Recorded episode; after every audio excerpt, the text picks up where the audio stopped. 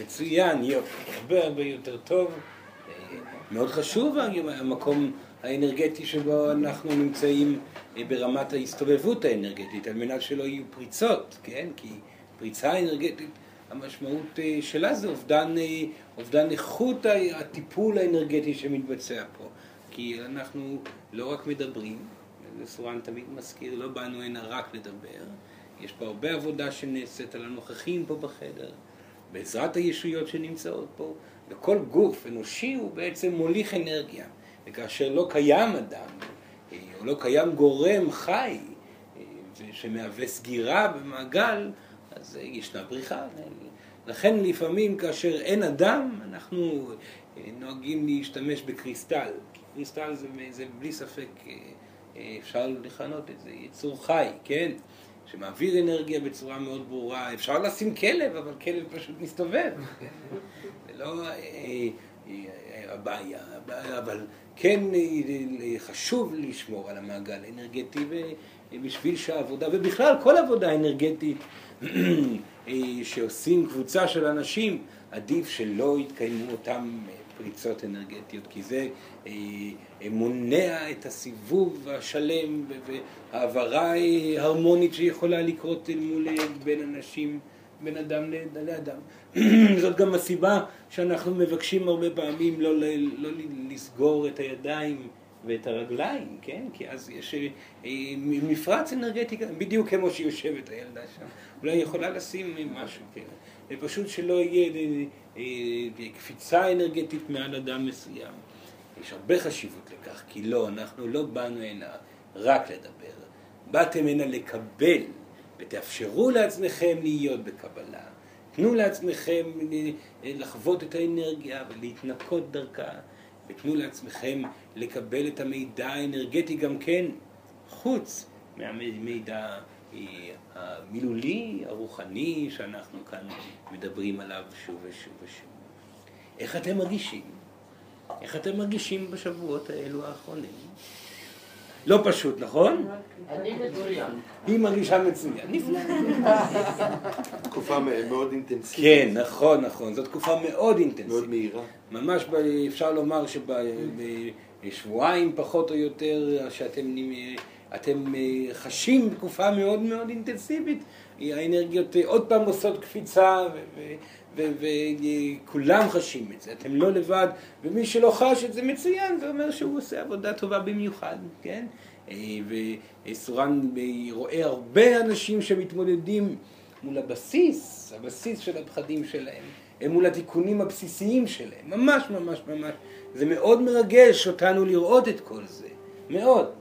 כי בעצם זה אומר שכולכם כאן מתכוננים למעין שלווה מסוימת. אתם לא יכולים להתעלם מהדברים שבאמת מפריעים לכם, ולכן לא תוכלו לברוח גם מהפתרון של הדברים.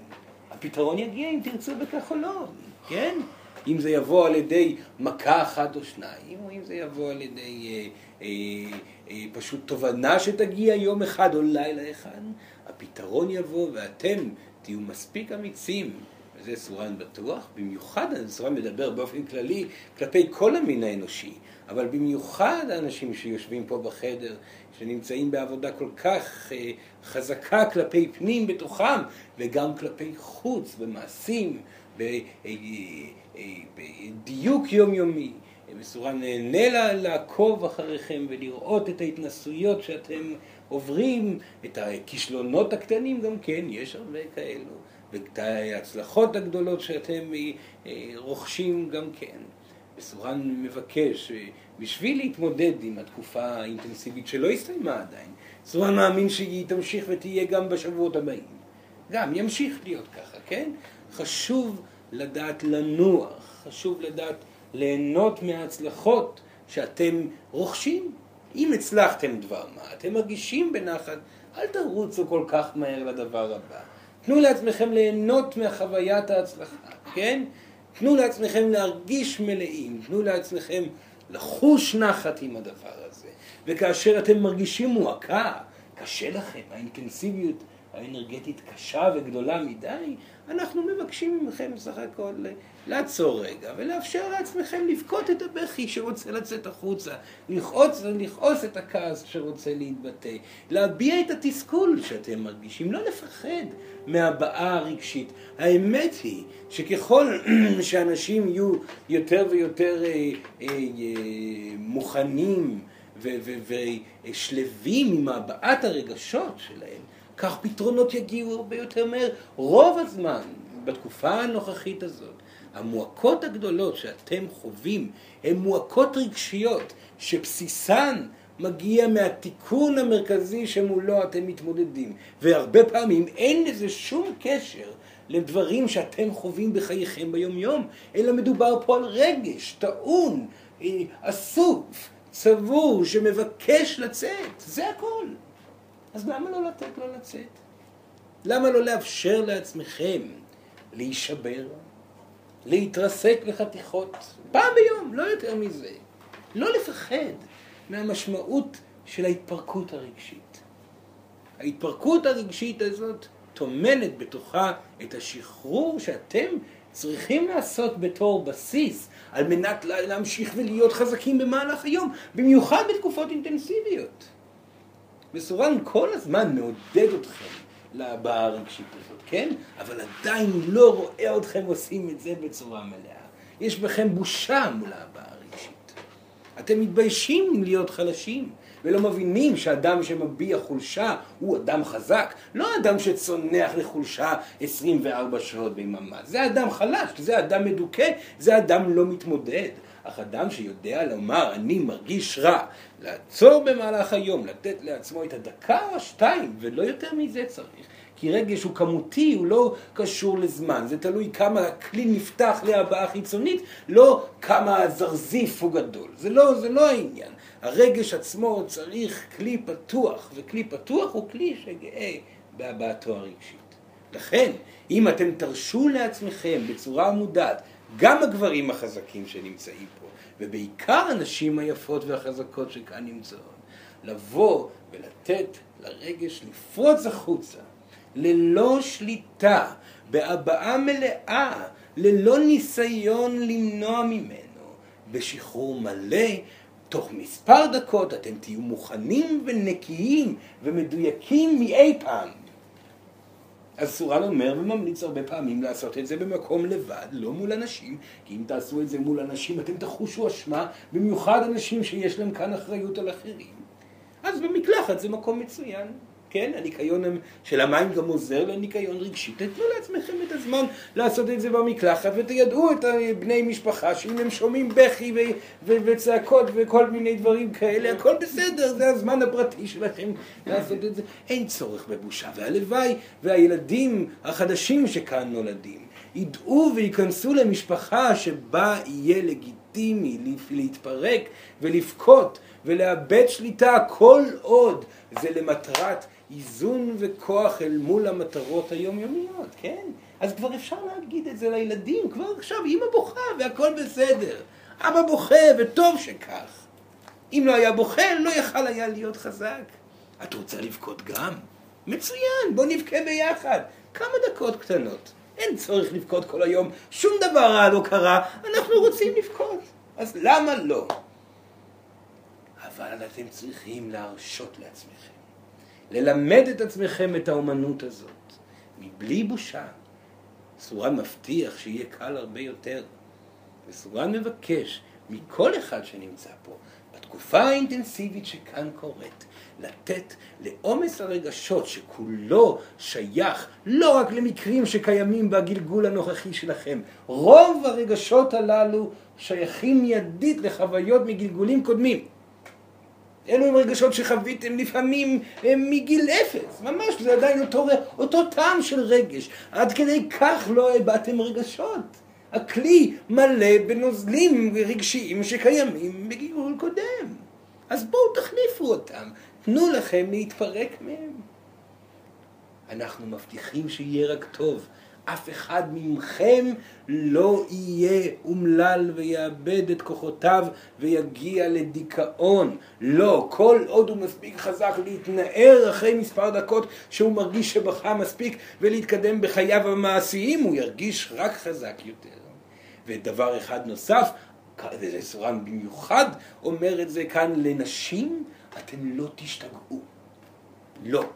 זה לא שיגעון, זה לא אובדן שליטה עד כדי שיגעון, לא, זה שחרור. גם גברים מפחדים משיגעון על ידי הבעת הרגשות, כי זה כמו ליפול לתוך נהר שלא ידוע מתי הוא ייפסק, אבל הנהר הזה הוא באמת חזק מאוד, נראה לכם שהוא חזק מאוד, אבל האמת שהוא נהר קצר מאוד והוא מתחיל ומסתיים. לא לפחד מהבעת הרגשות, השתמשו בזה, תלמדו את הנושא. זאת הדרך לשלווה, זאת הדרך לדיוק, וזאת הדרך לאמונה. לאמונה זאת הדרך. מדוע זאת הדרך לאמונה? בגלל שאדם שמרשה לעצמו להביע הבעה מלאה, הוא מאבד שליטה. וכאשר אדם לא נמצא בשליטה, משמעות הדבר שהוא חובר לאמונה, hmm, זה המשמעות של הכל. ועל זה סורן רוצה לדבר היום. כל הזה, החלק הראשון היה רק פתיחה. זה דברים שכבר אמרנו אותם, סורן רצה להזכיר לכם דברים על מנת שאתם תוכלו להשתמש בזה ממש בשעות הקרובות, ביומים הקרובים, כי עכשיו התקופה אינטנסיבית, אנחנו נמצאים באמצע שלה. הכלים האלו רלוונטיים לתקופה ממש קרובה. אמונה, על זה סורן הולך לדבר היום. אמונה, אמונה, אמונה. מצוין. תודה, תודה, תודה. יפה מאוד. אז מהי האמונה? האמונה משמעותה הידיעה שישנם דברים מעבר להיגיון החומרי השכלי, שמשמעותו לרוב מיוחסת לאנרגיה הגברית. שיש משהו מתחת לפני השטח שהוא חזק יותר ואפילו מפיק ומייצר מיידית את מה שמעל פני השטח. האמונה משמעותה היא הידיעה שישנם גורמים נסתרים שמייצרים את כל מה שנראה סביבכם בכל רגע שעובר. ואדם שבוחר לחיות באמונה, הוא בוחר להימנע מהנטייה הטבעית האנושית הטבעית, לבוא, וסורן אומר טבעית כי זה באמת הטבע האנושי, לבוא ולראות את העולם בהיגיון החומרי הבסיסי והמוכר בלבד. אדם שבוחר באמונה בוחר בהכרח להתבונן על העולם מתוך בסיס אחר. עכשיו אמונה יכולה להיות מהרבה מקומות, הרבה מקומות. אמונה הייתה הרבה מאוד שנים דתית. מה הכוונה דתית? ישנו אלוהים, צריכים להיות טובים אליו ולעשות מה שהוא אומר, ולכן אם הוא יאהב אותנו כי עשינו מספיק טוב, נזכה בהכל. זאת אמונה דתית. הכוונה היא שהפרץ האמונתי עדיין חובק יד ביד עם העולם החומרי. יש, ייצרו האנשים המאמינים הדתיים מערכת יחסים חומרית עם אלוהים. האם אתם מבינים? אני אעשה כך וכך. והיו גם תשלומים חומריים, זה לא... עד היום ישנה, רוב האוכלוסיות בעולם משלמות תשלומים חומריים על, על מנת שאלוהים יאהב אותם כאילו שאלוהים בכלל אכפת לו מחומר. זה, זה דתות שלמות שעדיין בודקות את עצמם לפי האמונות החומריות. אז למרות שהם מגדירים את עצמם מאמינים, הם בכלל לא. הם עדיין פועלים ברמה חומרית אל מול האלוהים ומצפים להטבות מתוך הטבות שנותנים לאלוהים ברמה חומרית. אני עושה את מצוותיו, אני עושה כך וכך, אני משלם את התשלום, אני נותן לאחרים כי כך אמרו לי לעשות, אני עושה מה שאלוהים אומר ובתקווה שהאמונה צודקת ואלוהים יאהב אותי בחזרה. רובכם כבר יודעים אם זה מחיים ארוכים או אם זה מהתנסויות אה, אה, קצרות של זמן קצר, כולכם, כל מי שיושב פה בחדר, כבר הבין את המשמעות שזה לא עובד כך. זה לא עובד כך, כנראה זה לא הצורה, הייתי נפלא, כל כך עזרתי לאחרים. אבל זה לא קרה כלום, אלוהים לא נתן לי בחזרה בגלל שהייתי טוב לאחרים כמו שכתוב היה בספר. וכן עשיתי את המצוות, אבל אלוהים לא אכפת לו. התפללתי כך וכך פעמים ביום, אלוהים לא רואה אותי. וישנם מיליארדי אנשים שמתפללים כך וכך פעמים ביום ועדיין חייהם נמצאים במקום הנמוך ביותר ועדיין עומדים במצוות שאמר אלוהים וחייהם נמצאים במקום הנמוך ביותר כי לא, הם לא מעיזים עדיין לא מעיזים לחבוק את האמונה שכל אחד בעולם מכיר ויודע אותה שאין שום, אה, אה, שום אפקט ושום אה, חשיבות בכלל לאינטראקציה החומרית האנושית לאותה, לאותו היגיון בסיסי שחושב שהכל עובד לפי החוקים החומריים. וכל אדם יודע את זה, עמוק בפנים אבל לא מעז. למה הוא לא מעז? מישהו יודע מדוע אנשים עדיין מנסים בכוח להחזיק את הדת כאמונה או כל דבר? מדוע? שליטה, מצוין. נכון. כי הם מאמינים, רוצים מערכת מסודרת. שבעצם התוצאות יהיו הגיוניות, כי מבחינתם ההיגיון אה, יביא לסוג של שלווה. ורוב האנשים בעולם נמצאים אה, בניסיון לחוש אמונה מתוך הצורך לשלוט.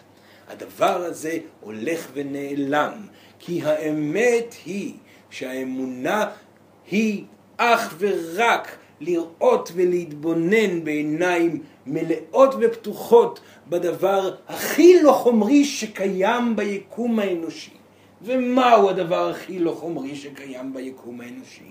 רגש. כי רגש הוא ללא שליטה. רגש הוא דבר שמגיע מתוך חוסר שליטה.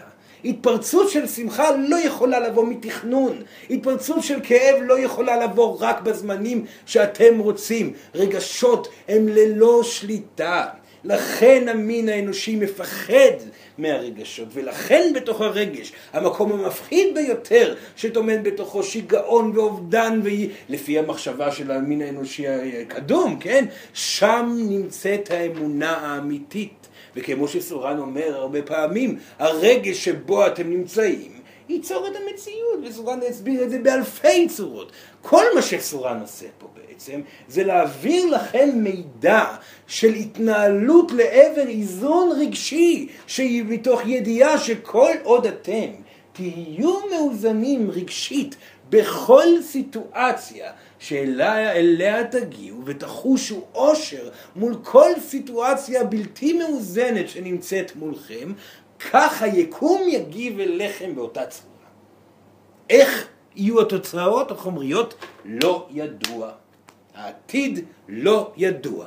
מה שבטוח, שאם תהיו מאושרים, כך ייראה כל רגע בדרך, ואם תהיו עצובים, כך ייראה. לכן כל מה שסורן אומר זה לשכוח את הכאב, לשים אותו בצד בעזרת פעולות, בעזרת דיוק, בעזרת אה, בחירה במילים נכונות, במעשים, עצירה של האוטומט הבלתי אמונתי, זאת אומרת אותו ניסיון שליטה, כי כל חוסר הדיוק מגיע מתוך ניסיון שליטה. אדם שבא וכועס על אחר, למה הוא כועס על אחר? הוא מנסה לשלוט עליו. תהיה כמו שאני רוצה, כן? זה חוסר דיוק. זאת הרגשה רעה שיוצרת מציאות. אדם שמג... שמנסה להטיף דברים, לגרום לאנשים לאהוב אותו, אדם שמנסה לשלוט בסיטואציה אה, ולהניע את הכל בכיוון שהוא חושב, זה הכל ניסיון להיות בביטחון שגורם למצוקה רגשית ויוצר מציאות הפוכה. ולכן ההתעמקות היחידה שצריכה להיות לאדם האמיץ, שזאת הגדרותינו, הגדרה העיקרית אה, לאדם רוחני, זה המשמעות שלה זה אדם אמיץ, שבעצם מחליט לקחת את חייו במשניות מסוימת.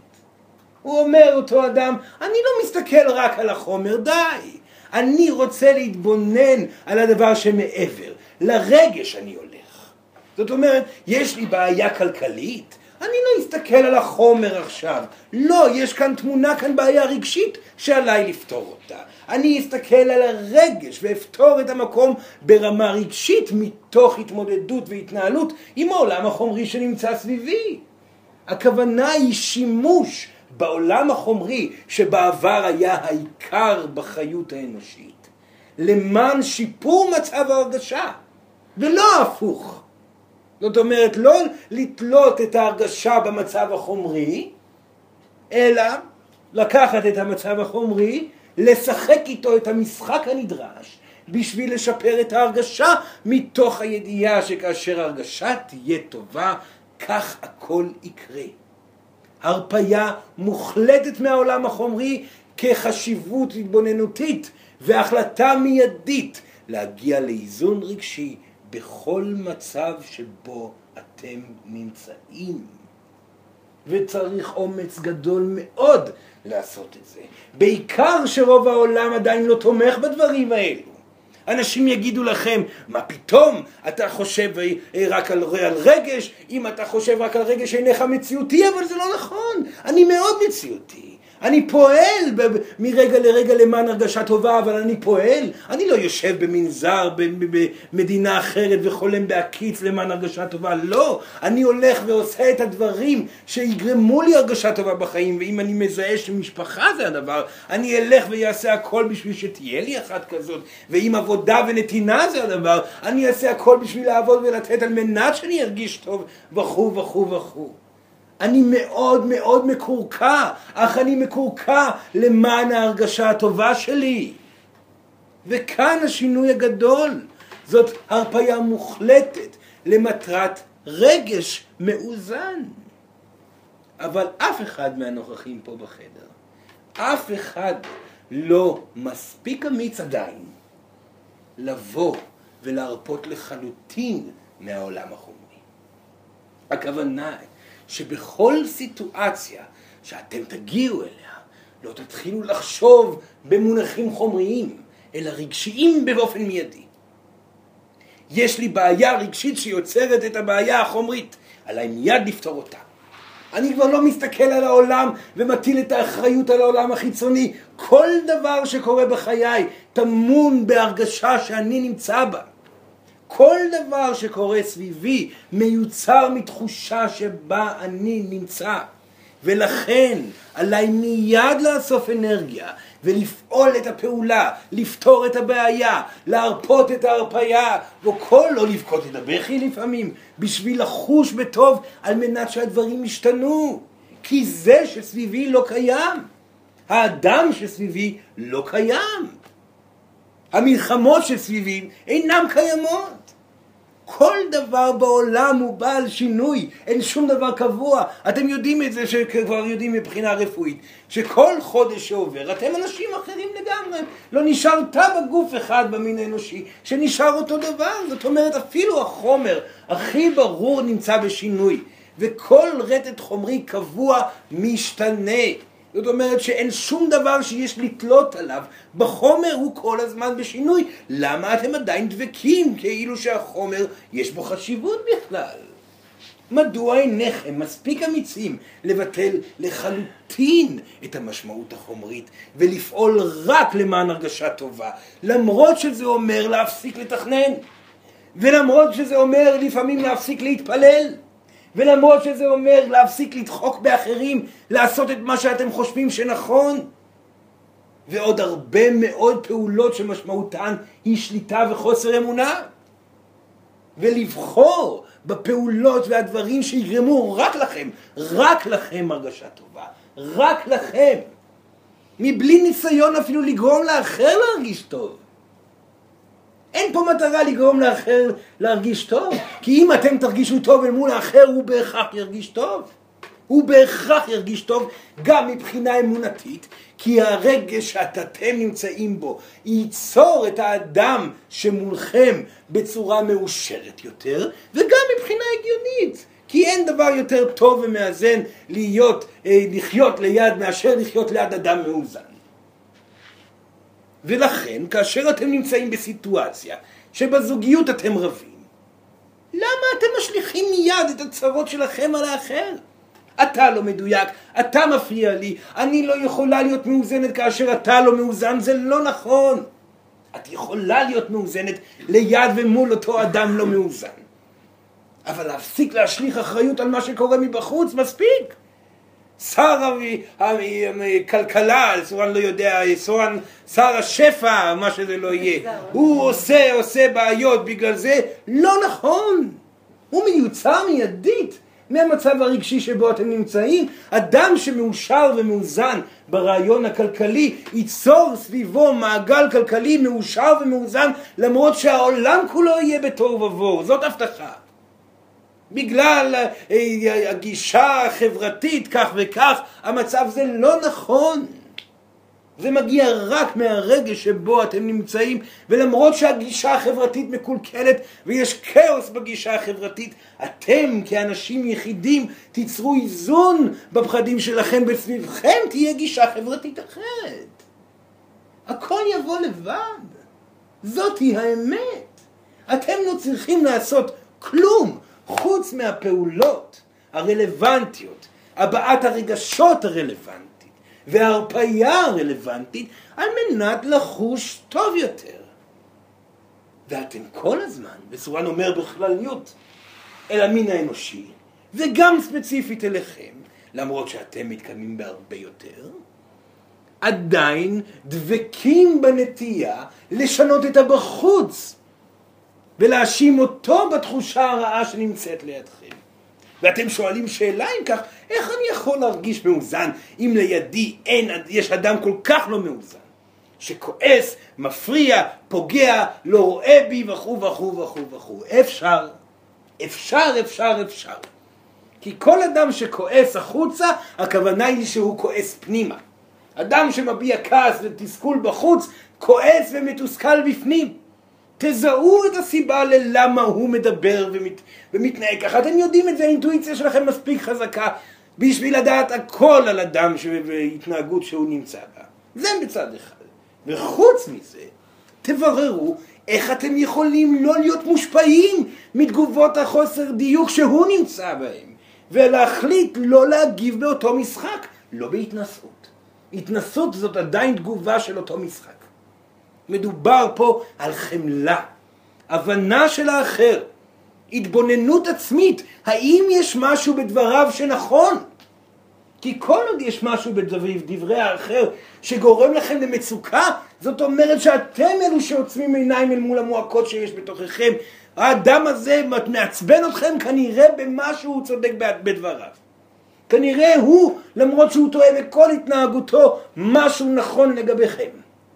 עצרו רגע, מה מהדברים מדויק? בזה אני אשתנה. הוא צודק, להתראות, אני משתנה, תודה רבה. ממשיך לצעוק אותו אדם, אין סיבה ושום דבר לא רלוונטי ולא מדויק בדבריו שהוא אומר, זה תסכול שלו בלבד. לבוא ולהיות רגועים. אתם רוצים לכעוס? תיכנסו בצד.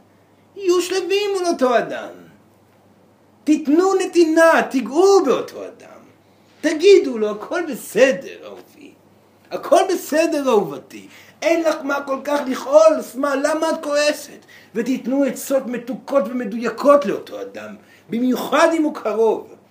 ואם אתם מרגישים שהוא לא יכול להכיל את העצות, הרפו ממנו עכשיו, לאחר מכן הוא יהיה כבר פתוח. אל תשחקו את אותו משחק אנרגטי שבו הוא נמצא, ואל תאשימו אותו, את אותו אדם או אותה, את אותה אישה. אל תאשימו אף אחד בתחושות הפנימיות שלכם. בשום תחום. התחום משתנה מיד מהאיזון הרגשי שבו אתם תהיו. וככל שתפיקו שת, את היומיום מההיגיון שסורן מדבר עליו, כך יותר ויותר מתנות יגיעו אליכם, וכך תוכלו לחיות ביותר ויותר בסערת האמונה, הכוונה בהתבוננות פנימה לגבי החיים, ולא החוצה.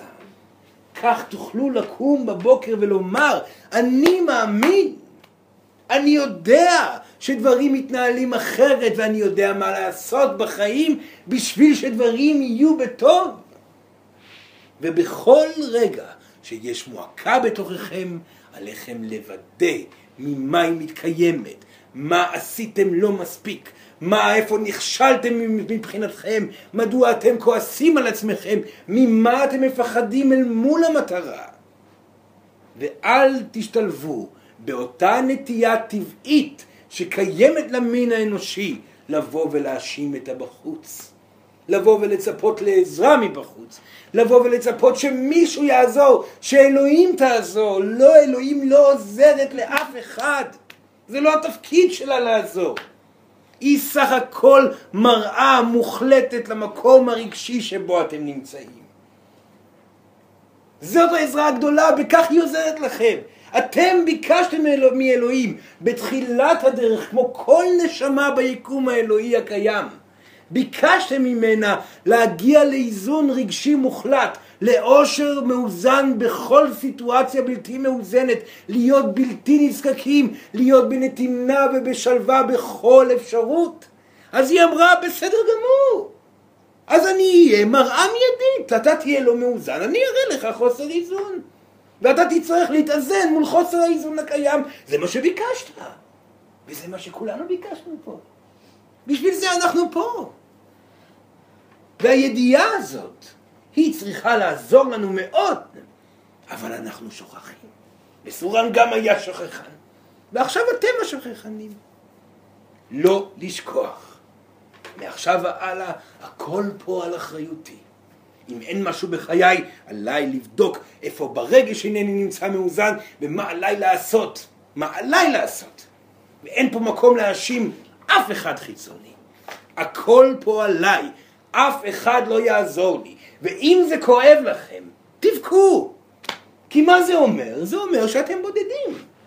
זה מה שקשה פה. כי כאשר אתם הולכים עם האמונה ביד ביד, מגיע כאן תשובה מאוד ברורה ופשוטה. אתם לבד ביקום. אתם לבד. אף אחד לא יכול לעזור. אין פה אחריות של אף אחד לתת לכם שום דבר. ואתם פוחדים פחד מוות מהבדידות. אדם בודד ועצמאי לעולם לא יהיה בודד. כי ברגע שאדם לא נזקק, הוא מתחיל להיות מאוזן ושלב, ומתוך השלווה והאיזון שבה הוא נמצא, הוא הופך להיות גורם משיכה מאוד גדול אל כל הסביבה שלו, וכך הוא מעולם לא ירגיש, וככה גם אתם תרגישו יותר ויותר ככל שהזמן יעבור, מעולם לא ירגיש יותר מחובק יותר מאוזן ויותר מלא באהבה, במשפחה, בילדים, בזוגיות ובהכל, אבל אדם כזה צריך להיות בתוך זוגיות מתוך החלטה שהוא מנותק מה, מההשפעה הרגשית של האחר. ממש מנותק, כמו שצורן אמר קודם. שיכעס הגבר שאני אוהבת, לא נורא, יעבור לו. שתכעס ותשתולל, לא נורא, כל עוד היא לא אומרת משהו שמדויק לשינוי הרגשי שלי, בסדר גמור, זה יעבור לה, אני פה לידה, עד שהגל הזעם הזה יעבור. זאת הדרך לחיות ביחד. לחיות ביחד לבד. ובשביל זה עליכם לקבל את המשמעות בצורה מלאה, והיא לא מפחידה. אתם לבד ביקום. היקום מיוצר ברגע אחד מרגע שבו אתם נמצאים. אין אף אחד שקיים סביבכם. זאת אמת. אתם מייצרים מרגע לרגע את כל מי שנמצא סביבכם. לעומת זאת, הם מייצרים גם אתכם. וכך נוצרת ההרמוניה האינסופית הזאת. כך החיים שלכם מחוברים אחד לשני. זאתי, זה הגידים, זה הדם, זה הגוף כולו של אלוהים. כל תא בנפרד מעולם לא מתכוון להתחבר עם תא אחר, אבל רוקד מיידית עם התא שלידו, באמונה מלאה שכל עוד הוא ירגיש בטוב, הכל יהיה טוב. אלוהים תחליט את כל השאר. התפקיד שלנו זה רק להיות מאושרים. אז בוא נהיה מאושרים ונשים בצד פחדים על העתיד, ופחדים ממחלות, ופחדים כלכליים, ופחדים מפגיעות, ופחד כזה, והכל הכל נשים בצד, ונתבונן על מה רלוונטי לי ברגע הקיים לתחושה טובה יותר, באמונה מלאה שכך תגיב גם אלוהים. והיא אוהבת אתכם, והיא רוצה לתת לכם הכל. אתם בפוטנציאל לקבל הכל בגלגול. הכל, את כל הטוב שאי פעם חלמתם עליו. אם מבלעדיו תרגישו יותר טוב ממה שחלמתם. אדם שחש טוב בלי, מקבל הכל. אדם שחש טוב רק אם, נתקע כל פעם מחדש. וזה, ילדים, רק בידיים שלכם. תאמינו. ועם זאת, תאמינו גם במעבר. אנחנו פה איתכם. הישויות מלוות אתכם בכל מקום שאתם הולכים.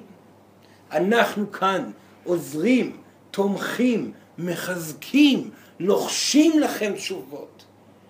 ואם תהיו פתוחים יותר לאמונה שעליה סורן דיבר, כך תהיו קשובים יותר גם אלינו. תהיו קשובים לאנרגיה שלנו, לנוכחות שלנו, לאנרגיה שבה אנחנו מנסים לתת לכם בכל רגע קיים, על מנת שגופכם הפיזי ותודעתכם הרגשית תחלים יותר ויותר. אתם לא לבד. אנחנו פה איתכם, עברנו בדיוק את מה שאתם עוברים והצלחנו בזה ואנחנו לא כל כך מוכשרים. לכם יש כוחות אפילו גדולים יותר מאיתנו וזה כבר נושא אחר. אבל אנחנו פה. תאמינו בנו ותנו לנו מקום בחייכם. תמיד נשמח לבוא ולעזור. כן, ילדים, שאלות. אני מוכרחה משהו. בבוקר היה לנו פה קורס תקשור. כן. ולמדנו להתחבר לעלי העליון, העני העליון של מי שמולנו, וניסיתי לבדוק על מה סורן ידבר היום. Mm. עשיתי תרגיל לעצמי, שאלתי על מה סורן ידבר היום. והתשובה שקיבלתי שהיא על אמונה ולסמוך. וכשאמרת שהיום הולכים לדבר על אמונה, אני ככה נשארתי לרגע אה, בפה פעור, ש... כי זה מה ש...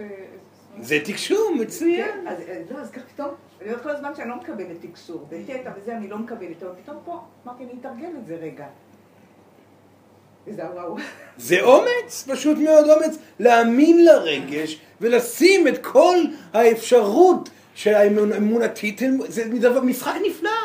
גם בבוקר שיחקנו, והיה לי, וואו, גם בבוקר בזה. וגם תרגלתי הבעת רגש עכשיו.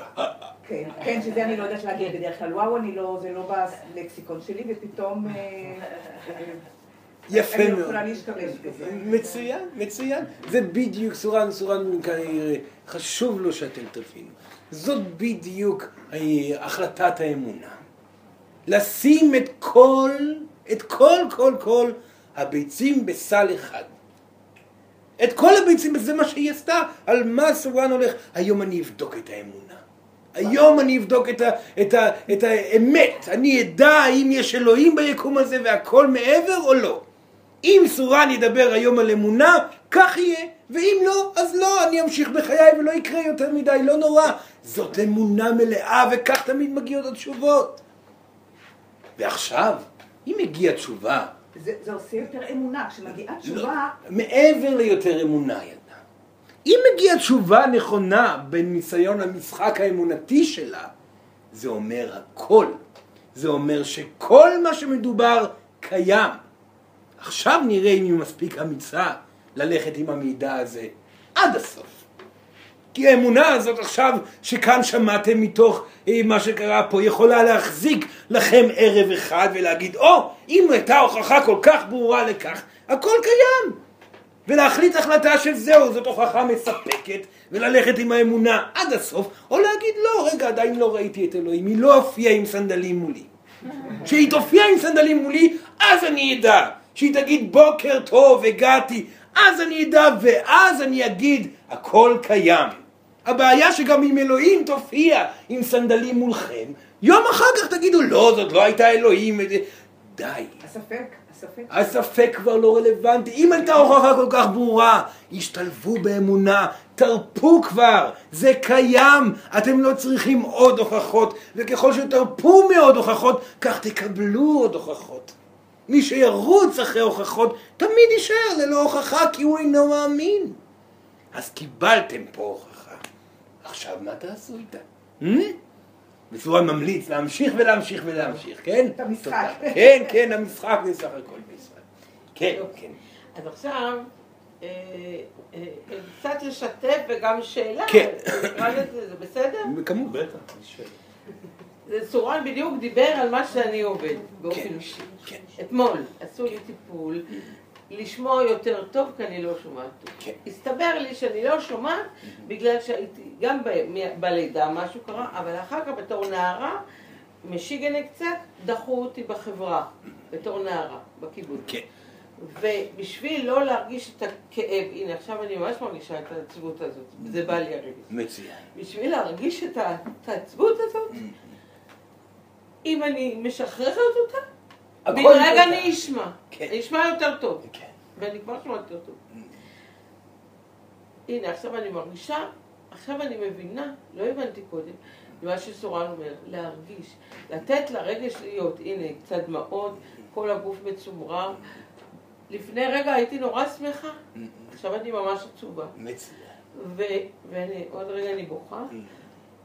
וזה בעצם מה ששורן אומר, וזה מה שאתמול עברתי בטיפול. ממש. להרגיש, ב... הנה, אני מרגישה את זה פה. אצלי זה להרגיש בגבת, אצל מישהו אחר אולי זה משהו להרגיש בגוף. גם בגוף וגם ב... זה, זה, אני אפילו לא שואלת סורן, זה מה שסורן זה מתכוון, בדיוק מה נכון? שסורן התכוון. והנה כאן הגיע, יש פה כאן אפשרות ל- ל- למה שנקרא לפעולה של אמונה. עד הסוף להרפות ולתת לדבר לקרות. אם יקרה, יקרה, אם לא יקרה, לא יקרה, זה לא משנה, זה מרגיש לי מדויק. ואלוהים גדולה, ובואו נראה מה היא תעשה. סורן מבטיח שהיא מדויקת מאוד.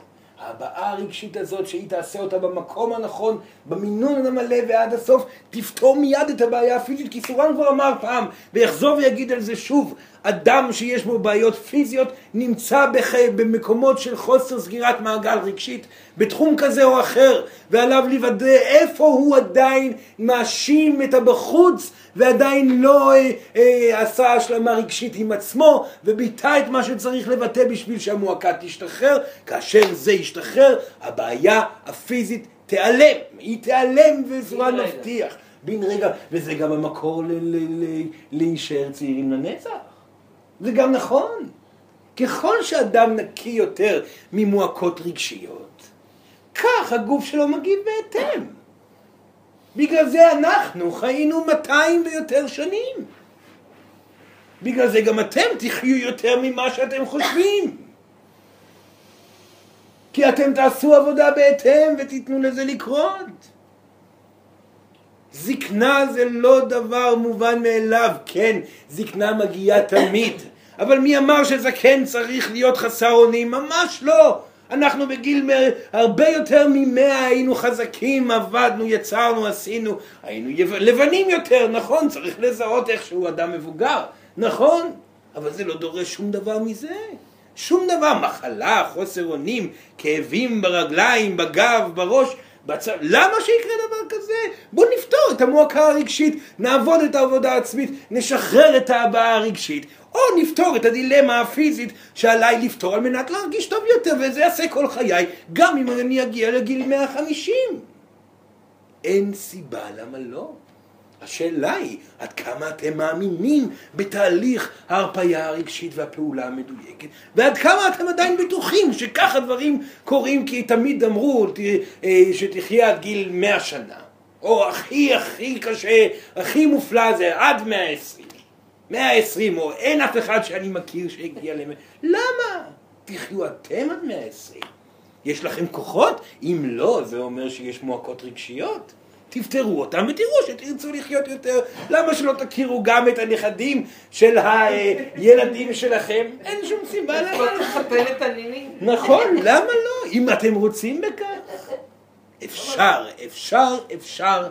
כל זה קשור אך ורק לחוסר הפחד, הפתרון הרגשי, ההרפאיה וההתקדמות וההתמודדות. וזה נמצא בידיים שלכם, וכולכם חזקים מאוד. עכשיו תהיו גם אמיצים. אמונה, אמונה, אמונה.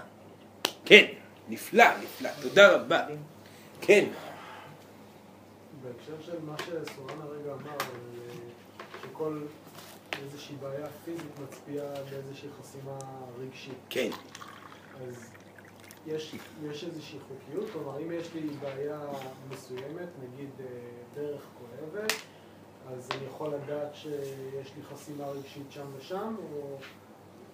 כלומר, מהבעיות שלי אני יכול להסיק מה, מה, מה החסימות הרגשיות שלי?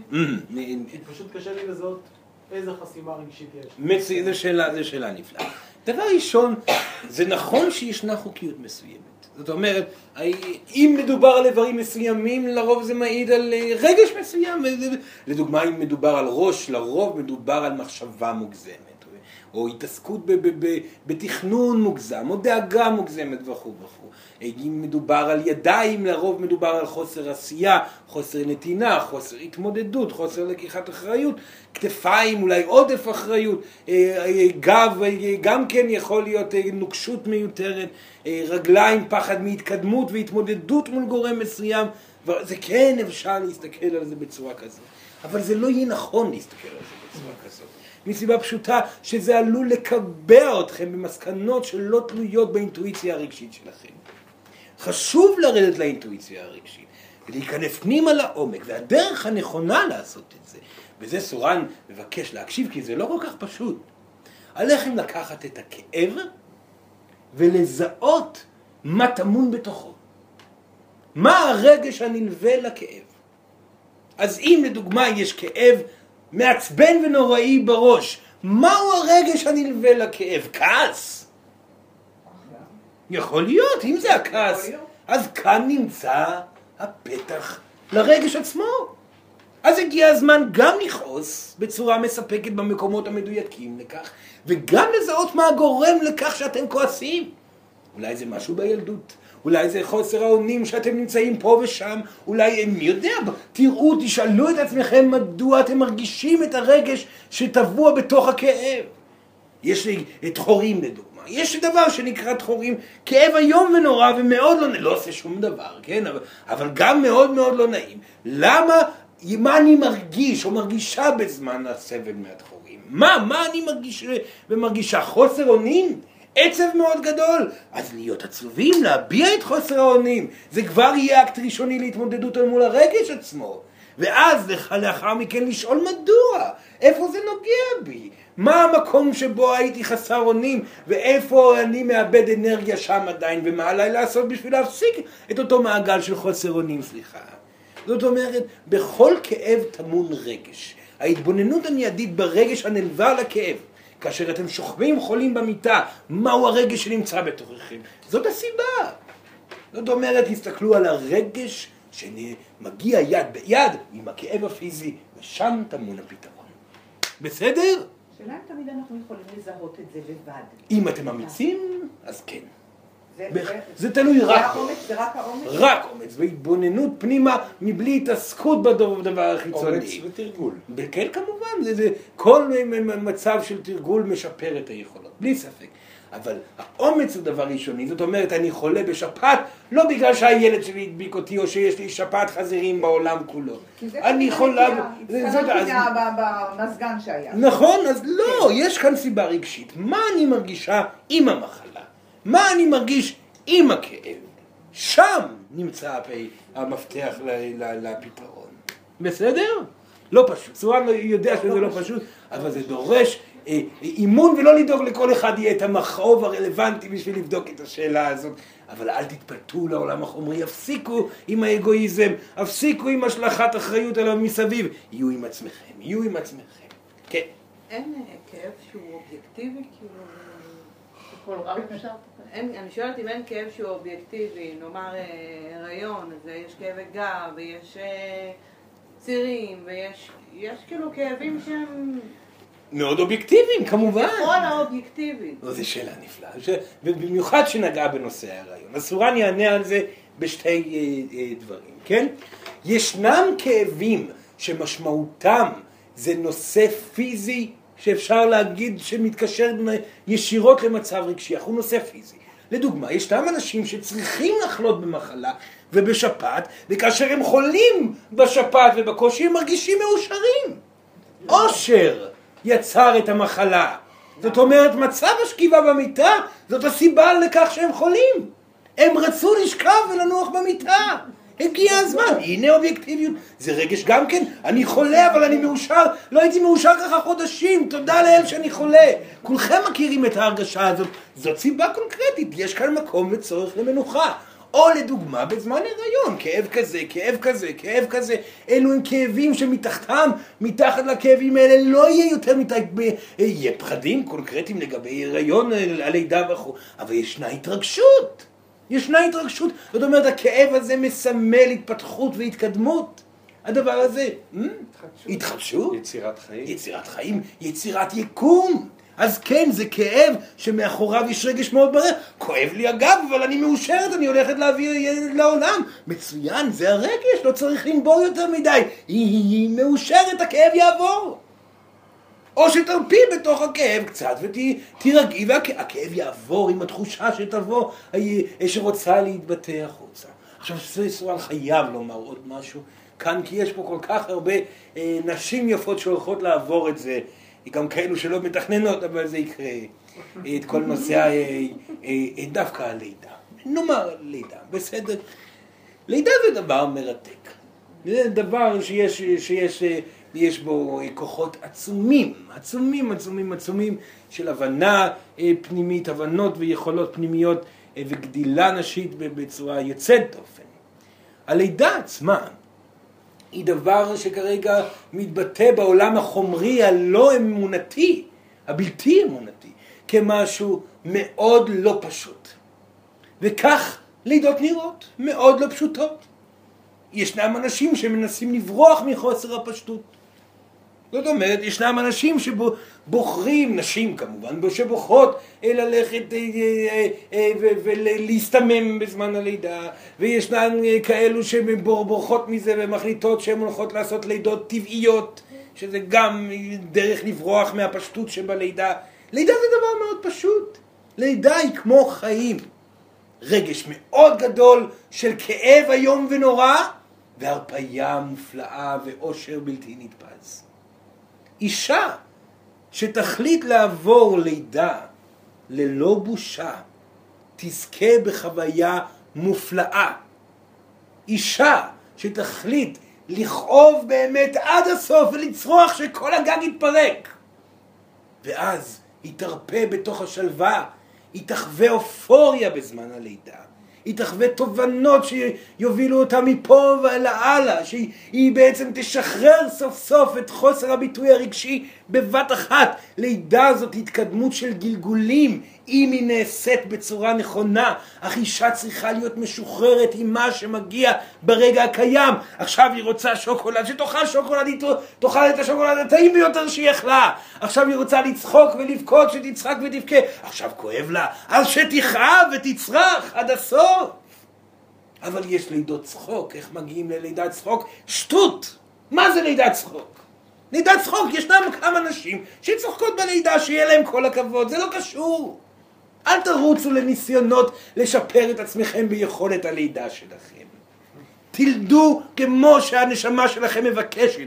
כואב, צורכים, בוכים, משתוללים, צועקים, כועסים על אימא, על הגבר, על הרופא, על כולם, משתוללים, מפסיקים, עכשיו מפסיק הכאב, נחים ונהנים מהיקום, ללא מחשבה על מתי תיגמר הלידה.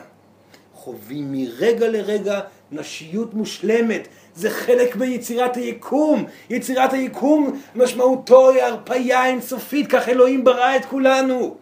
אישה זכתה באפשרות לחוש את האלוהות עוברת דרכה בעזרת הלידה עצמה, והיא זכתה לחוש את החוסר שליטה המוחלט שבצורתו היא אמורה לחיות את כל חייה.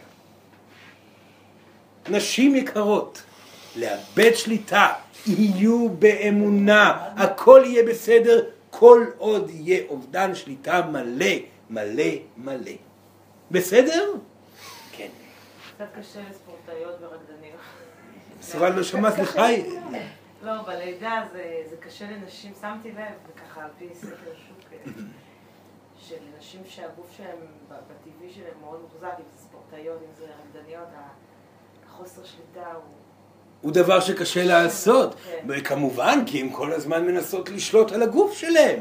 לעומת זאת, נשים שרוקדות ופועלות בתחום הפיזי, לא מתוך ניסיון שליטה על הגוף, אלא מתוך ההנאה שבדבר, יולדות נפלא, צורה מבטיח. Hmm? זאת כבר דילמה קשורה רגשית לאישה עצמה שמנסה לשלוט בתחום הספציפי הזה שקשור הגוף הנשי. לא כדאי לשלוט, ליהנות מספורט, ליהנות מריקוד, ליהנות מיוגה, אבל לא לנסות ליצור שום דבר פיזי מזה. ליהנות פשוט. Hmm? אז אני אמשיך עם שאלה. כן. אמרת שאנשים, אה, יש להם איזה מועקות, יכולים לבוא ולשחרר אותם, פשוט לעשות את העבודה. זה מי שמודע. אבל יש לנו סבים בני 90 שעברו שואה, אין את מי שיבוא ויעשה להם את ההרצאות האלה, אלא אם כן אני כשליחה יבוא ויעשה את זה, אבל הם שמה עם... תפסה אותם בזקנה, פתאום איזה כאב, איזה... איך אני יכולה לבוא ולעזור לאנשים האלה?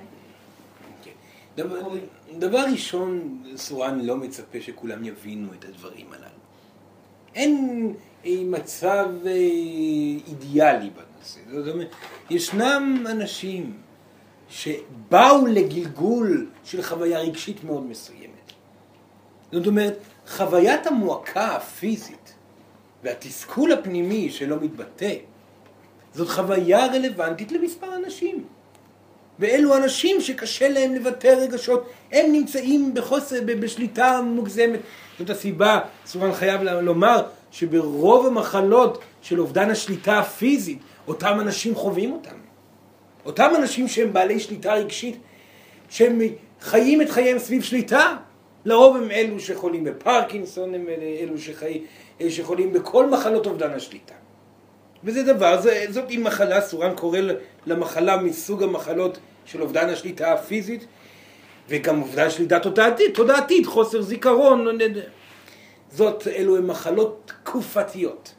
בעתיד לא יהיו מחלות כאלו יותר, כי לא יהיו אנשים שיפחדו לאבד שליטה. אבל אותם אנשים בחרו לעבור גלגול רגשי מסוים על מנת שהם יצליחו להתקדם בעתיד למקום שאליו הם רוצים להגיע. כל נשמה בוחרת להתנהל אל מול פחדים מסוימים בגלגול. אז אם לדוגמה יש אדם שמפחד פחד איום ונורא מפגיעה פיזית, לרוב הוא יעבור חוויות עם פגיעה פיזית עד שהוא יחווה מספיק את הרגש שיוכל להתקדם איתו. אם זה אדם שפוחד פחד איום ונורא מנטישה, מקרבה ואז פגיעה, אז הוא חווה חוויות בהתאם. אותם אנשים שעברו חוויות קשות בחייהם, עשו את זה מתוך בחירה נשמתית. ואדם שלוקח גלגול אחד וחווה סריה של חוויות מאוד קשות, הוא בעצם חווה גלגול שייתן לו הרבה מאוד פתרונות רגשיים בהמשך. וכך הוא מאבד הרבה יותר תהליכים רגשיים, כי פעם נוספת, דבר קשה גורם, נגרם לאדם כאשר הוא לא מצליח להביע את הרגשות הזאת, הרגש באופן עצמאי. אז הוא היה חייב לעבור גורם פיזי שיגרום לתנועה רגשית. ולפעמים צריכים לעבור דברים מאוד קשים. הנשמות האלו בחרו להתמודד מול הרגשות, והם בוחרים את חייהם בתת המודע גם עכשיו. ורבים מהם אולי לא יכולים להכיל את המידע שסורה מדבר עליו. ואולי כן. אם כן, המידע יגיע אליהם. וזה לא אחריותכם, זה אחריות של הנשמה בלבד. אז אם מדויק לילדה היפה לבוא ולהגיד לאנשים את הדברים, שתגיד. אם לא מדויק, כנראה זה לא נכון. בסדר? כן. כן. תשאלי, תשאלי. אה, אני כבר עוסקת כמה חודשים, לא, חודשים, בסוג של, נקרא לזה מדיטציה של אופונופון. Mm. סורן יודע על מה אני מדברת? לא, לא. אה, אז זה שיטת אה, הרפייה, שחרור אה, מהוואי, עתיקה מאוד, שהגיעה למערב דרך... לא חשוב איזה לא בקיצור, ש... בדיוק, מדובר על האמונה. להאמין, לא לבקש מאלוהים כלום, כי אין לו, אין לו תפקיד, גם ליבוביץ' אמר את זה. אבל להאמין שיש איזה כוח למעלה, שאנחנו לא יודעים, לזה אנחנו קוראים רוחני, נגיד, ו, ולאהוב אותו, לאהוב אותו, לאהוב אותו, ולהצטער על מה שעולה לי מתוכי, מבקשת סליחה, סולחת, ותודה רבה, ותודה רבה, ותודה רבה. ואני עושה את זה המון המון המון המון פעמים ביום, וההסבר הוא שפסיכיאטר הגיע לזה, לזה שהוא עושה את זה, הוא מנקה את עצמו, הוא מרפא את האחרים. בלי שיש לו מגע איתם וזה, עובדה שהם נרפאו המטופלים שלו.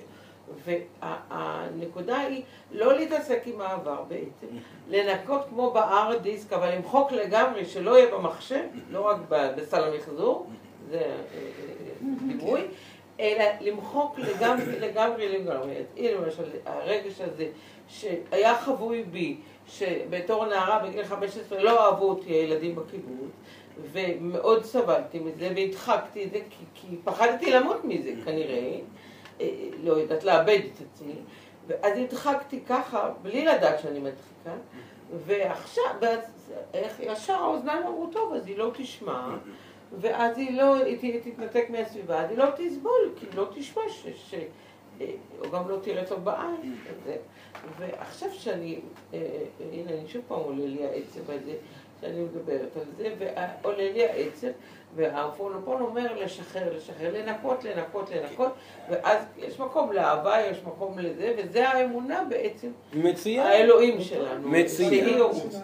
בלי ספק זה, זה חלק יפה, זה חלק מצוין ומדויק. סורן מאוד נהנה לשמוע שיש חלקים שמובעים בצורה יפה כזאת אה, אה, ומדויקת כל כך. הבעיה שיש חלק עצום נוסף, שזה הדיוק המעשי היומיומי.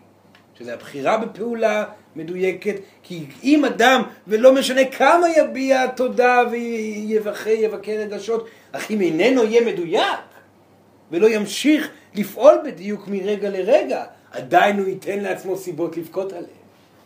זאת אומרת שאותה אמונה של האופונופונו צריכה לקבל ספר נוסף, חשוב מאין כמוהו פנימה, ואז היא תהיה נפלאה, שתעביר לאופונופונו את זה, את המידע הזה. אני יכול לתת לך דוגמה תודה רבה, למה אבל- הוא כן, מתכוון? כן, כן, כן. את באופונופונו ותודה וזה, ורגע הוא מרגיז אותך, עליו.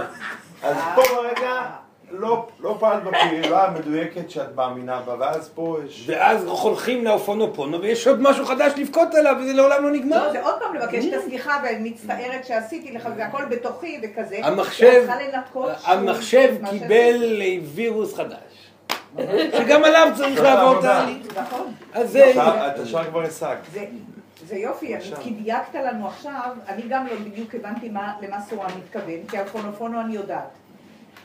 ועכשיו דייקת לי מאוד את, את מה שסורן, את ההשלמה של סורן. מצוין, מצוין. יש לי כן, שאלה כן, אחרונה. כן. אמ, אז דיברת בתחילת ה... בהתחלה דיברת על אמונה דתית, כן, ואני באה מבית דתי, כן. ואני כאילו, אנחנו עם יהודי, אני באה מבית דתי, בכל זאת, יש לזה איזושהי משמעות. כאילו, לא יכול להיות שאין לזה בכלל... אני לקחתי את המקום של אמונה שדיברת עליה, שאני מאוד מתחברת לזה, כן. אבל עדיין, אני מבינה שאמונה דתית היא באה מתוך שליטה ו... כן. וכן הלאה. ואז, את רוצה לומר לי שאין לזה שום משמעות בכלל? ממש לא, ממש לא. כל הדתות בהיסטוריה האנושית הגיעו ישירות מאלוהים. הבסיס שלהם. הספר שלכם נכתב בלי ספק ממקומות מרגשים ביותר. הספר כולו הוא סיפורים אנושיים מרגשים, זה הכל. קרה כך, היא בגדה בו, הוא עשה את זה, מלחמה, אה, כל, כל הדברים היפים שבחיים. אהבה, מלחמה, לא היה פה משהו ממעבר יותר מזה. נגזר מזה חגים, נגזר מזה לא, נפלא, נגזר נפלא, מזה נפלא, נפלא. יחסי אנוש. נפלא, נגזרו מזה דברים נפלאים. בבסיס האמונתי של כל דת טמון אמונה. משם והלאה הגיעו האנשים באלפי שנים והטילו על האמונה הזאת את כל מה שצריך על מנת לשלוט בעזרתה. ולכן הדת הפכה להיות מה שהיא עכשיו דת ולא אמונה. אפילו חומרים יותר מכולם. האמונה הבסיסית, אם היו קוראים האנשים את הבסיס, היו מקבלים את כל המידע הנדרש, בכל דת. העניין הוא שעם הזמן אנשים לקחו ופגעו והרסו. אבל כן, בתוך הדתות האלו, בכל דת קיים האמת הפשוטה והגדולה, ו- ו- וכל באמת נביא שהביא איתו את הדת, הביא את הפשטות שסורן מדבר עליה פה. משם והלאה עיוותו את הדברים. אם זה היה אברהם שלכם, אם זה היה ישו, אם זה היה משה, אם זה היה בודה, שסורן חייב להגיד שכולם היו אותה נשמה. כולם באו ונתנו את המידע, אותו מידע, במילים אחרות לאוכלוסייה אחרת, ומשם והלאה לקחו שליטים ורודנים ועשו את כל הדברים שאפשר בשביל לעוות את הדברים, להפחיד, לתת מצוות מיותרות בלי סוף אפילו, פשוט עשו מה שצריך בשביל לגרום לאדם להמשיך להיות מחובר לעולם החומרי ללא אמונה.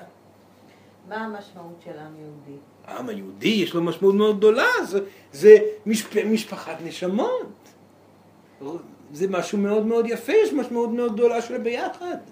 אתם כעם יהודי נמצאים ברטט מאוד מאוד יפה וגבוה. אבל לאו דווקא בהכרח יותר מאחרים. לא, כולם בני אדם, כולם שווים ביכולת שלהם.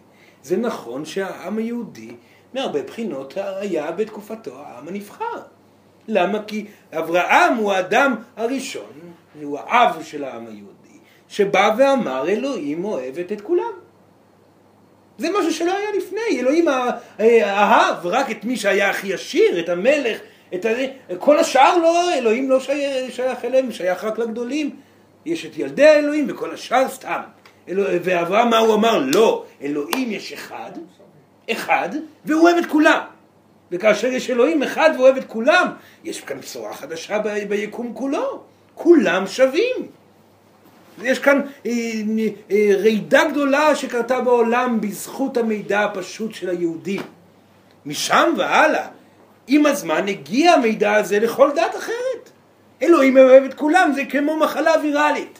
אלוהים אוהב את כולם, אלוהים אוהב את כולם, נפלא נפלא כבר אלפיים ושלושת אלפים שנה, שכבר כל העולם יודע שאלוהים אוהב את כולם. זאת אומרת שהיהודים עכשיו שווים לכולם אם ירצו, אז מה אם הם היו הראשונים? הם עדיין כמו כולם. אבל, רגע אחד, אם היהודים היו הראשונים שהגיעו למסקנה שהם העם הנבחר, ומאחריהם כל האנשים בעולם הגיעו לאותה מסקנה שהם העם הנבחר, זה מראה על אנרגיה מסוימת. וכן, גם ישו שלקח את הנושא הזה והעביר אותו יותר כלפי מעלה, הוא אמר לא רק שאלוהים אוהב אתכם, אלוהים סולח לכם, הוא אמר את כל הדברים שסורן אומר פה, ממש את הכל, זה סורן מכיר טוב מאוד את החבר הזה, ואין ספק שהוא ישות מאוד מאוד גבוהה. אותו יהודי, יהודי, ו, ורק שתדעו, אין נשמה, אין נשמה שיותר נעלבת מכך שלא אומרים עליה שהיא יהודייה, או מתעלמים מיהודית תלויה. אין, הוא היהודי הכי גדול שסורן מכיר עד היום. נכון. וחבל שהיהודים לא מבינים את זה. בכל מקרה, אה, אותו יהודי הביא את המידע בעוד צעד קדימה, ומי יודע, אולי עכשיו העם הנבחר, היהודי, יהיה העם הראשון שיכריז על עצמו שהוא לא העם הנבחר. באותו רגע יהיה הצעד הגדול קדימה להרפאיה מלאה מאגו. ואם העם הנבחר יהיה העם היהודי שיכריז עליו כשווה לכל דבר אחר, כנראה הוא יהיה העם הנבחר פעם נוספת. בוא נראה. בכל מקרה המילים האלו יוצאות לראשונה על ידי גוף שנחשב יהודי, אז אולי זה קורה עוד פעם, היהודים האלו. Hmm? כן. אני יש לי שאלה. רגע, רגע, אנחנו מתגלגלים בגלגולים הקודמים שלנו. אמרת שאנחנו אותה משפחה. כן. אנחנו מתגלגלים אה, גם לא כיהודים? כמובן, כמובן. כל אחד מכם היה הרבה דברים, הרבה מאוד. זאת אומרת, היינו גם נוצרים, היינו גם דברים אחרים. אה, יש פה כמה שכאלה. יש כאלה שדבקו ביהדות כל הזמן. יש כאלו ויש כאלה.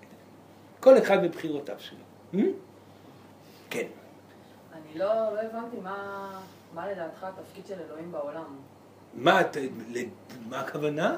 כאילו, מה, מה הוא עושה פה אם אתה אומר שאלוהים... מה היא עושה פה? מה היא עושה פה, כן. שאתה אומר שבסך הכל כשאנחנו נולדנו, אז אמרנו לאלוהים אה, לשקף לנו משהו? לא, לא, לא, זה, זה הרבה יותר. זה, סורן ביטא את זה בצורה מאוד אה, בסיסית, כי כולם שמעו את זה כבר הרבה מאוד פעמים. אז סורן עבר על זה מהר. אה? מה התפקיד של אלוהים בעולם? הכל. אלוהים היא הכל. אלוהים היא כל תא, כל אחד מכם, כל דבר שאתם רואים, זאת אלוהים. אלוהים היא האימא שלכם. היא הכל בשבילכם, ואתם הכל בשבילה. אין דבר יותר נפלא מאלוהים, בגלל שאתם מחוברים אליה והיא מחוברת אליכם. העניין הוא שאתם ביקשתם אלוהים, מאלוהים בקשה אחת, לפני שבאתם והתגלגלתם לעולמות, לעולם, לעולמות הפיזיים. רק בקשה אחת ביקשתם, להיות מאושרים כמוה. והיא אמרה לכם, אם אתם רוצים להיות מאושרים כמוני, עליכם להפסיק לצפות לקבל ולהחליט ליהנות מהנתינה. וכך אתם התחלתם את המסע של לימוד הנתינה, לימוד ההרפאיה מהציפייה, ההחלטה לעצמאות ולאושר אנושי שלא תלוי בשום דבר חיצוני. ואתם בגלגולים מתפתחים ומתפתחים לעבר האושר הזה, עד שיום אחד אולי גם אתם תהיו אלוהים. סורן מתכנן להגיע לשם גם כן. כולנו רוצים להיות מאושרים, ואם נהיה מספיק מאושרים, אולי נהיה כל כך מאושרים שנתפוצץ לאין סוף חתיכות, וכל חתיכה תהיה ממש כבן ובת בשבילנו, וגם אנחנו נהיה אלוהים. סורן כאשר יגיע לשם יגיד לכם. זה עדיין לא קרה. אלוהים קרה יכול. לרגעים בוודאי, לא? לרגעים, אבל עדיין לא בצורה מודעת מספקת אה, אה, בשביל שסורן יוכל לבוא ולומר הוא אלוהים. כרגע סורן נותן לבאמת מיליוני נשמות, ואפילו יותר מכך, אבל הוא עדיין לא יתפוצץ לאושר מוחלט, הוא מאושר מאוד ביחס לאנשים בעולם הזה, בלי ספק. אבל עדיין לא יוכל להתיימר להיות שם. מכיר ישויות הרבה יותר מפותחות, שכבר הרבה יותר קרובות, ואפילו מקנא בהן. יש לו עוד מה לעשות. אה, יש לו כמובן, ולא-. לשכוח, ולא לשכוח שאלוהים, אלוהים היא בעצמה גם כן, יש לה אלוהים, וגם היא מתפתחת עדיין לאנשהו. הסדר הזה הוא אינסופי. גם היא התפוצצה מגוף אחר של עושר מוחלט, שאותו גוף עדיין נמצא באלוהות גבוהה יותר. מעניין איך הם נמצאים. אה? תמיד יש מקום לאן להתפתח. יהיו עסוקים בעצמכם. אין סוף הוא כל כך... אין סוף הוא אה, אינסופי. יהיו עסוקים בהתפתחות שלכם ותהנו מתוך התהליך. לא שום דבר מעבר. יש לי שאלה. כן. יש לנו עוד זמן לשאלות. כן. זה תחזור. יש לי שאלה, אני... רק, המחשבה לשאול אותך שאלה, הלב שלי דופק מה זה חזק. אני לא באמת, אני לא יודעת, הלב שלי דופק ממש חזק. אולי יש לי פחד במה או משהו? יכול להיות שיש לה... הנה, כולם לא, מביעים, לא, לא. כולם, זה הבעת רגש, פחד. אותו דבר, כל הזמן שאני שואלת אותך שאלה, אני חושבת פעמיים, כי הלב שלי עומד להתפוצץ. כנראה יש לה פחד במה. אני בסדר. מאוד מפחדת. לא נורא, איפה שיכולה. רציתי לשאול אותך, לכולם פה אה, יש אה, אה, שם ונשמה? סורן לא הבין? כל הנשמות שלנו, יש לה- יש לנו שמות? יש כבר כמה שמות. אתם כבר עברתם? מספר גלגולים, כן, כן. לא, נשמה. כאילו, למה צריך שם? מה הכוונה? למה שם? שם לנשמה אחד יכולה לזכות באין סוף שמות. שם זה לא דבר כל כך חשוב. לא, פה אתם צריכים שמות שיקראו לכם, תוכלו לשמוע. הנשמה עצמה שהיא נמצאת לא בעולם חומרי, שם זה לא כל כך רלוונטי, נכון? בסופו של דבר יקראו לכם איך שתרצו, זה לא, זה, יקראו לכם, אתם כבר תסתובבו. לא, לא, אני אני יודעת מה שאלתי את השאלה, אבל פשוט רציתי תשובה. אני אני רוצה לחדד את השאלה שלך. כן, כן, כן. אה, אולי היא מלבד השם, תקני אותי אם אני טועה, אם לא הבנתי נכון. היא שואלת אם הנשמה שלה, של- עכשיו קוראים לה כן. ריקי אני לנשמה מה- מה שלה. אם אני היא הנשמה, אני יודעת מה השם של הנשמה שלי, פשוט אני רוצה לדעת, כאילו, אם אתה... אם היא המשכית כזו, היא ממשיכה, כן. זה- הנשמה שלה לא חושב, פעם זה ריקי, פעם זה רותי, לא משנה. לא, זה כן, פיזי, רגע, זה. משהו אחר. אני- אולי תסביר את עצמה לא, לא, לא, אני לא יודעת להסביר את עצמי. אני רוצה שאתה תגיד לי, אתה תסביר לי. סורן לא הבין את השאלה, לא סליחה. לא. לא, לא, לא, זה- בבקשה לשאול. היא שואלת אם הנשמה שלה, עכשיו, שלה, בגלגול הזה, היא איזושהי נשמה נצחית שלה, כן. שרצה איתה מגלגול לגלגול. לא משנה אם לא, זה עם השם. עצמה, עם השם. אה, עם השם עצמו. כמה שמות, זה אני רוצה לדעת. עצמו. חשוב לי לדעת. עם השם עצמו. כן, כל כך חשוב להשם. כן, בדיוק. כמו שאתה סורה. כן, כן, אז אם השם שלי זה השם שלי, כאילו, כן, הנשמה. סורן הוא סורן במקום שבו הוא נמצא עכשיו. לסורן יש הרבה מאוד שמות. סורן הוא סורן עכשיו כי זה שם קליט. סורן הבין שזה שם טוב בשביל שהרבה אנשים יוכלו להגיד כן, סורן, סורן, סורן. בשביל זה הוא בא עם השם, הוא יוכל לך לקרוא לעצמו אביהו גם, אבל אביהו זה לא אוניברסלי מספיק בשביל סורן. יש הרבה דרכים, זה לא כל כך, השם הוא כלי בלבד. אל תשימו עליו דגש מדי, זה חומר, זה אותו מקום פריפרי, זה לא הבסיס, האנרגיה של סורן תמיד קיימת. תמיד יש לה שם אנרגטי, לא בשמיעה. אי אפשר לכתוב את האנרגיה, היא ברורה, היא קיימת ונוכחת. זה מה שאתם מרגישים באוויר, זה סורן, לא השם. אה? שם זה משהו שמתחלף. אבל למה נותנים כל כך הרבה חשיבות לשמות, לאותיות? כי אתם נותנים חשיבות בלי ספק לדברים חומריים, אתם רגילים לחיות בעולם חומרי. אבל דווקא מתחברים לזה ממקום של, של רוח, לא של חומר. נכון, זו טעות פריפרית נוספת. אבל זה דרך פשוט, דרך, דרך רגשית להבין בצורה לוגית את החוויה. למשל, אה, אפרופו לידות וזה, הבחירה של, של השם. כן. לתינוק גם, זה, זה לפעמים מסע לא פשוט. נכון, ואם היה, היה יותר פשוט, היה נבחר שם יותר מתאים. זה סורן מפתח. ככל שאתם רגועים ושלווים יותר ובוכים שם מתוך שלווה, ככה שם מדויק יותר. אם אתם נוברים ונוברים בשמות עד אין סוף, לרוב מגיע שם שהוא, סליחה, ליד, או ל... פשוט מאוד. השם עצמו הוא חשוב, שהילד ידע שקוראים לו. אתם צריכים את השמות בשביל שיבינו שידברו אליכם. בכל מקרה, זה השם לא בהכרח בונה את מצב הנשמה ומצב הרגשות. הרבה פעמים באים אל צורן ושואלים, האם לשנות את השם, האם זה יפתור? כמובן שזה לא יפתור שום דבר, תשנה את השם כמה שאתה רוצה. אם הפחד לא ייפתר, הוא ימשיך להיות אם קראו לך משה, או יהודה או, יצחק, זה לא משנה. אתה תשפה, תפתור את הפחד, זה, זה, עם השם הזה או אחר, אתה עדיין, אה, אה, אה, זה לא משנה. זה כן אם אדם מאוד מאמין ובוחר להאמין בזה במאה אחוז, כמובן שזה ישפיע עליו, אז לכן כדאי לאדם כזה לשנות שמות. אבל זה לא הסיבה, זה פריפרי, איפה הרגש פה? כן. אלא אם באמת השם מרגיש לא נכון. אז במקום כזה זה רלוונטי. אז יש אנשים שסורן אומר להם, כן, תשנה את השם. בגלל שהנטייה שלהם זה להקשיב לנושא השמות והאותיות. לא שזה לא דבר נפלא האותיות. עובדים אותיות כותבים, מידע עובר, מסרים עוברים, שמות זה דבר חשוב בסופו של דבר. עושים הרבה אנרגיות, לכל אות, נכון, נכון, לכל נכון. מילה, לכל נכון. משמעות. צורן מחכה לרגע שזה כבר לא יהיה. שרק אנרגיה תתבטא באוויר. צורן יישב, ולא משנה מה הוא יגיד, ואם בכלל, כולם יהיו פתוחים לחלוטין לקבל אנרגיה. או, זאת הייתה תקופה נפלאה אז. וזה יגיע בהמשך.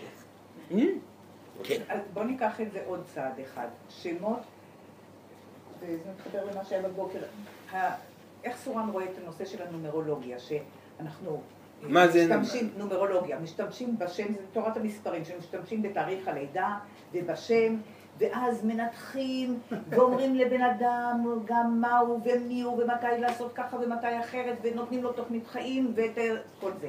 איך סורן רואה את זה? זה מאוד תלוי מה הנטייה האינטואטיבית של אותו אדם, זה הנושא שדיברנו בפעם הקודמת.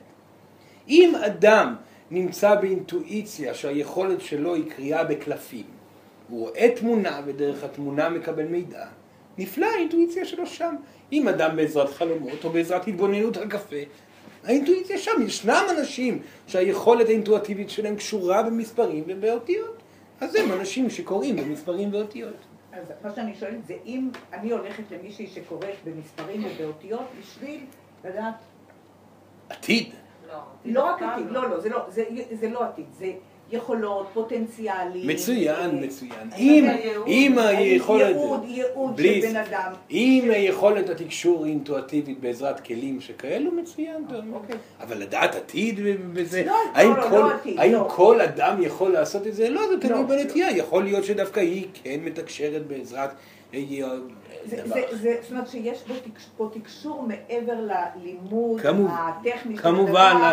הלימוד טכני אף פעם. הטכני הוא לא מספיק. אחרי זה באה הנשמה ומציפה את אוקיי, זה אף פעם אף. פעם לא מספיק הטכני. אדם צריך להיות באמת מחובר אינטואטיבית לכלי על מנת שיצליח לתקשר ממנו. כן. סורן יכול לדעת איזה גלגול בן אדם היה? כמובן. איזה גלגול היית פעם? כמובן, כמובן, כמובן. אני רגע רוצה להגיד משהו, מילה אחת, אפרופו הטיפולים, שסורן עושה טיפולים אישיים לכל בן אדם, בן אדם שבא אליו, כן, כן, כן. ב- לא פחות מאשר פה בהווה, אה, אה, אה, טראומות מגלגולים קודמים שתפוסות לנו פה, והוא פף משנה. כן, אבל לעומת זאת, סורן מרבה לומר ולהגיד, ההתנהלות סביב גלגולים קודמים היא לא בהכרח רלוונטית, במיוחד לאדם שיודע לבטא רגשות ללא מחשבה, זאת אומרת שמוציא את המועקות הרגשיות מבלי הסתכלות על הגלגול הקודם. הבעיה, יש כאן בעיה בגלגולים קודמים. יש לכם נטייה לנבור בהם. זה מעניין. זה לא כל כך מעניין, וסורן יסביר גם למה זה לא מעניין. אתם בהתפתחות אנרגטית כל הזמן. הגלגולים שלכם תמיד היו גרועים יותר ממה שאתם נמצאים עכשיו. פחות טובים.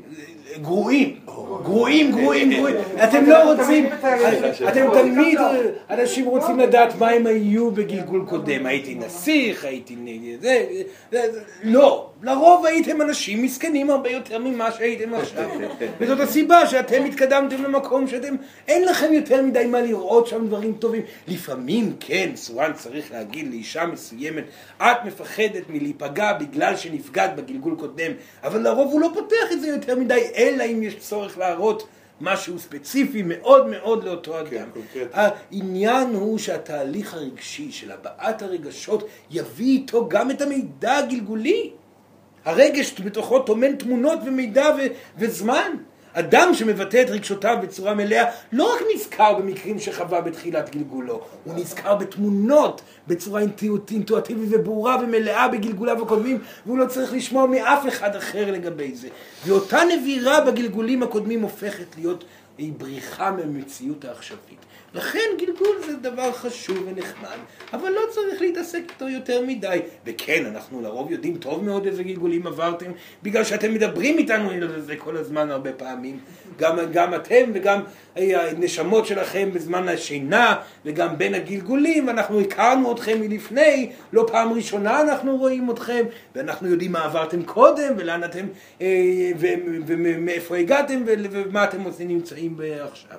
ויש את הישויות המלוות שלכם, שבאים ואומרים לסורן, כן, הגלגול הקודם קרה כך וכך, חשוב להזכיר את זה עכשיו, או לא, אל תפתח את הפה על הנושא עכשיו, כי זה יגרום לאותו אדם עוד פעם לעוף לעבר חוסר התמודדות. רוב המקרים בתקופה הזאת, אנחנו נמנעים מלהגיד על גלגולים. מדוע? כי זה לא תורם לשום דבר. לעומת זאת, אדם שמצליח להביע רגשות מבלי תלות בגלגולים ובעבר, מקבל את הגלגולים בחבילה. Hmm? תנסו, אתם תראו. יכול להיות אומרת? רגע, רגע? רגע, טלמה התחילה, ברשותך. אינפורמציה. ברשותך, בבקשה. יכול להיות שהיינו חיות בגלגול הקודם? איי, איי, איי. מה, מה? בעלי חיים. חיות. לא בגלגול הקודם, אתם כבר הרבה גלגולים, אה, אה, גם מעבר וגם, זה עניין, זה, זה לא נכון להתבונן, איך הגענו לנושא הזה? זה קשור לאמונה, בסדר גמור. תשתה מים. סורן יסביר.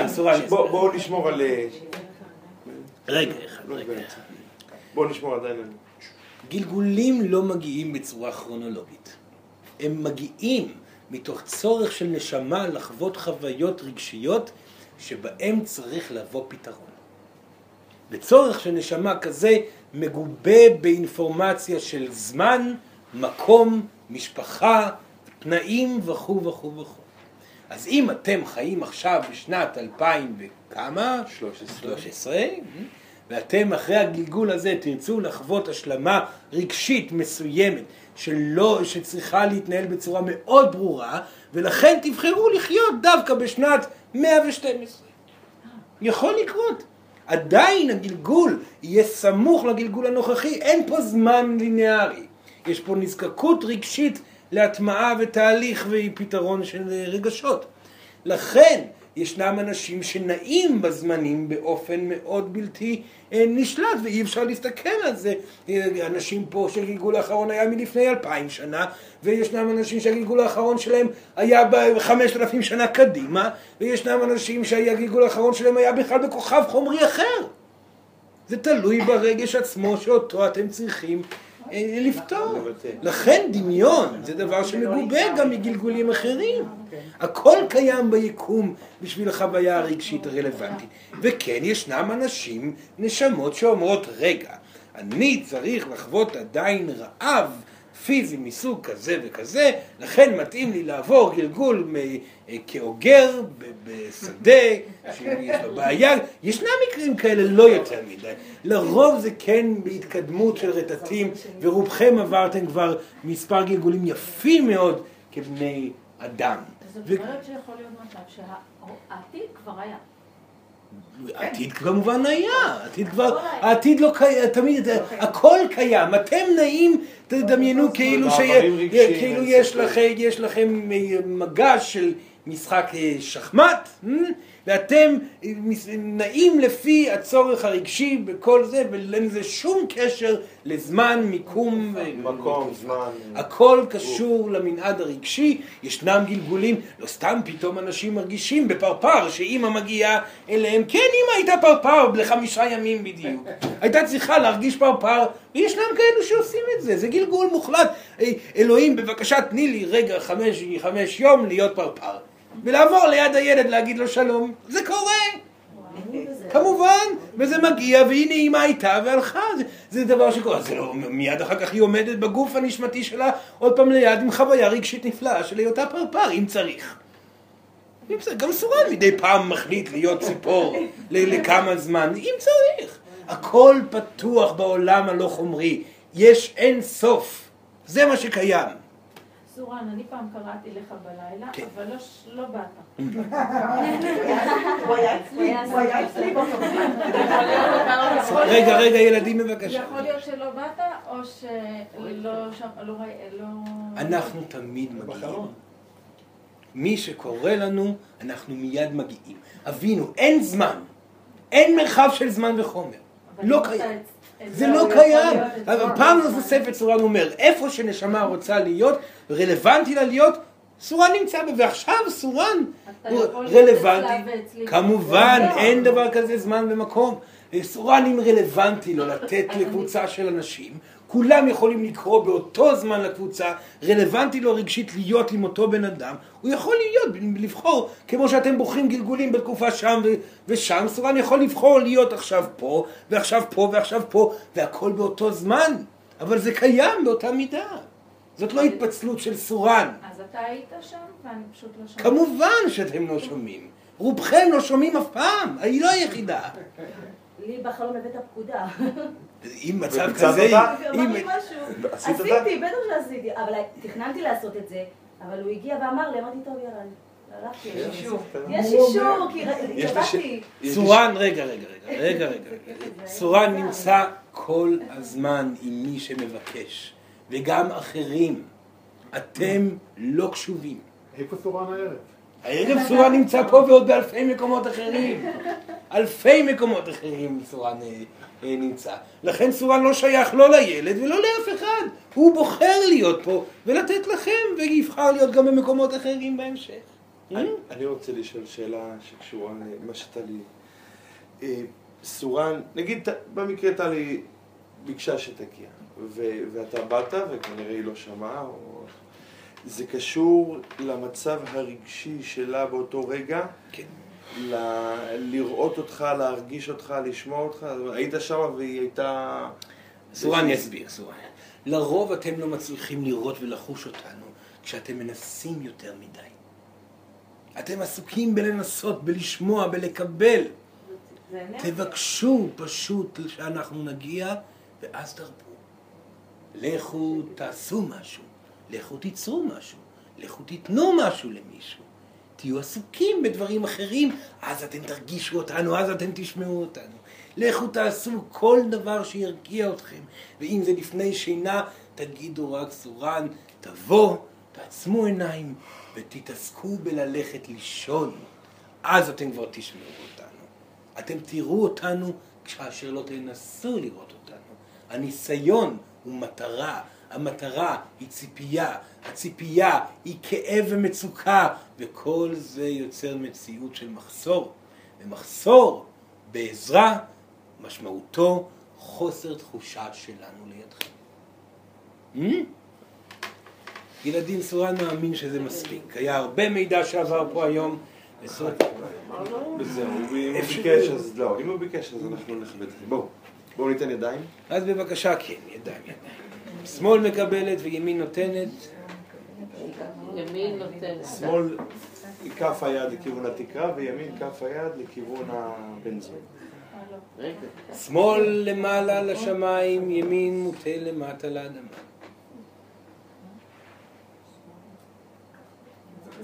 שמאל למעלה, ימין למטה. לעצום עיניים.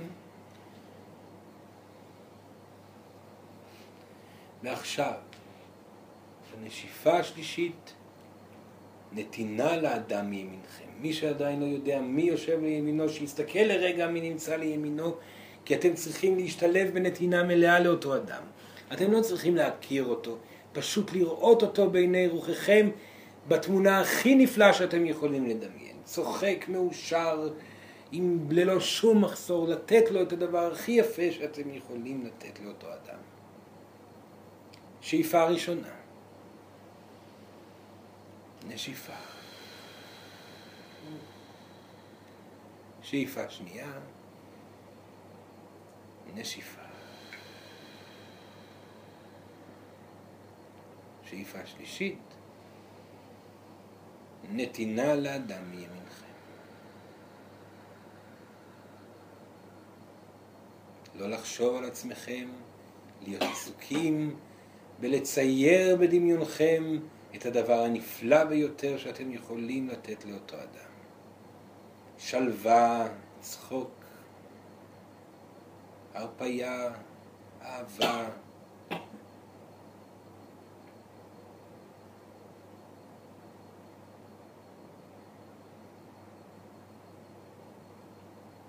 באהבה תיתנו לאדם את התמונה שייצרתם, שציירתם.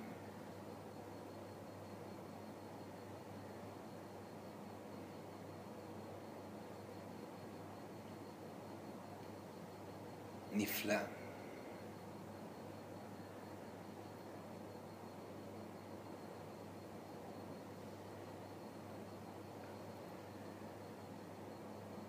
סורן מודה לכם מאוד.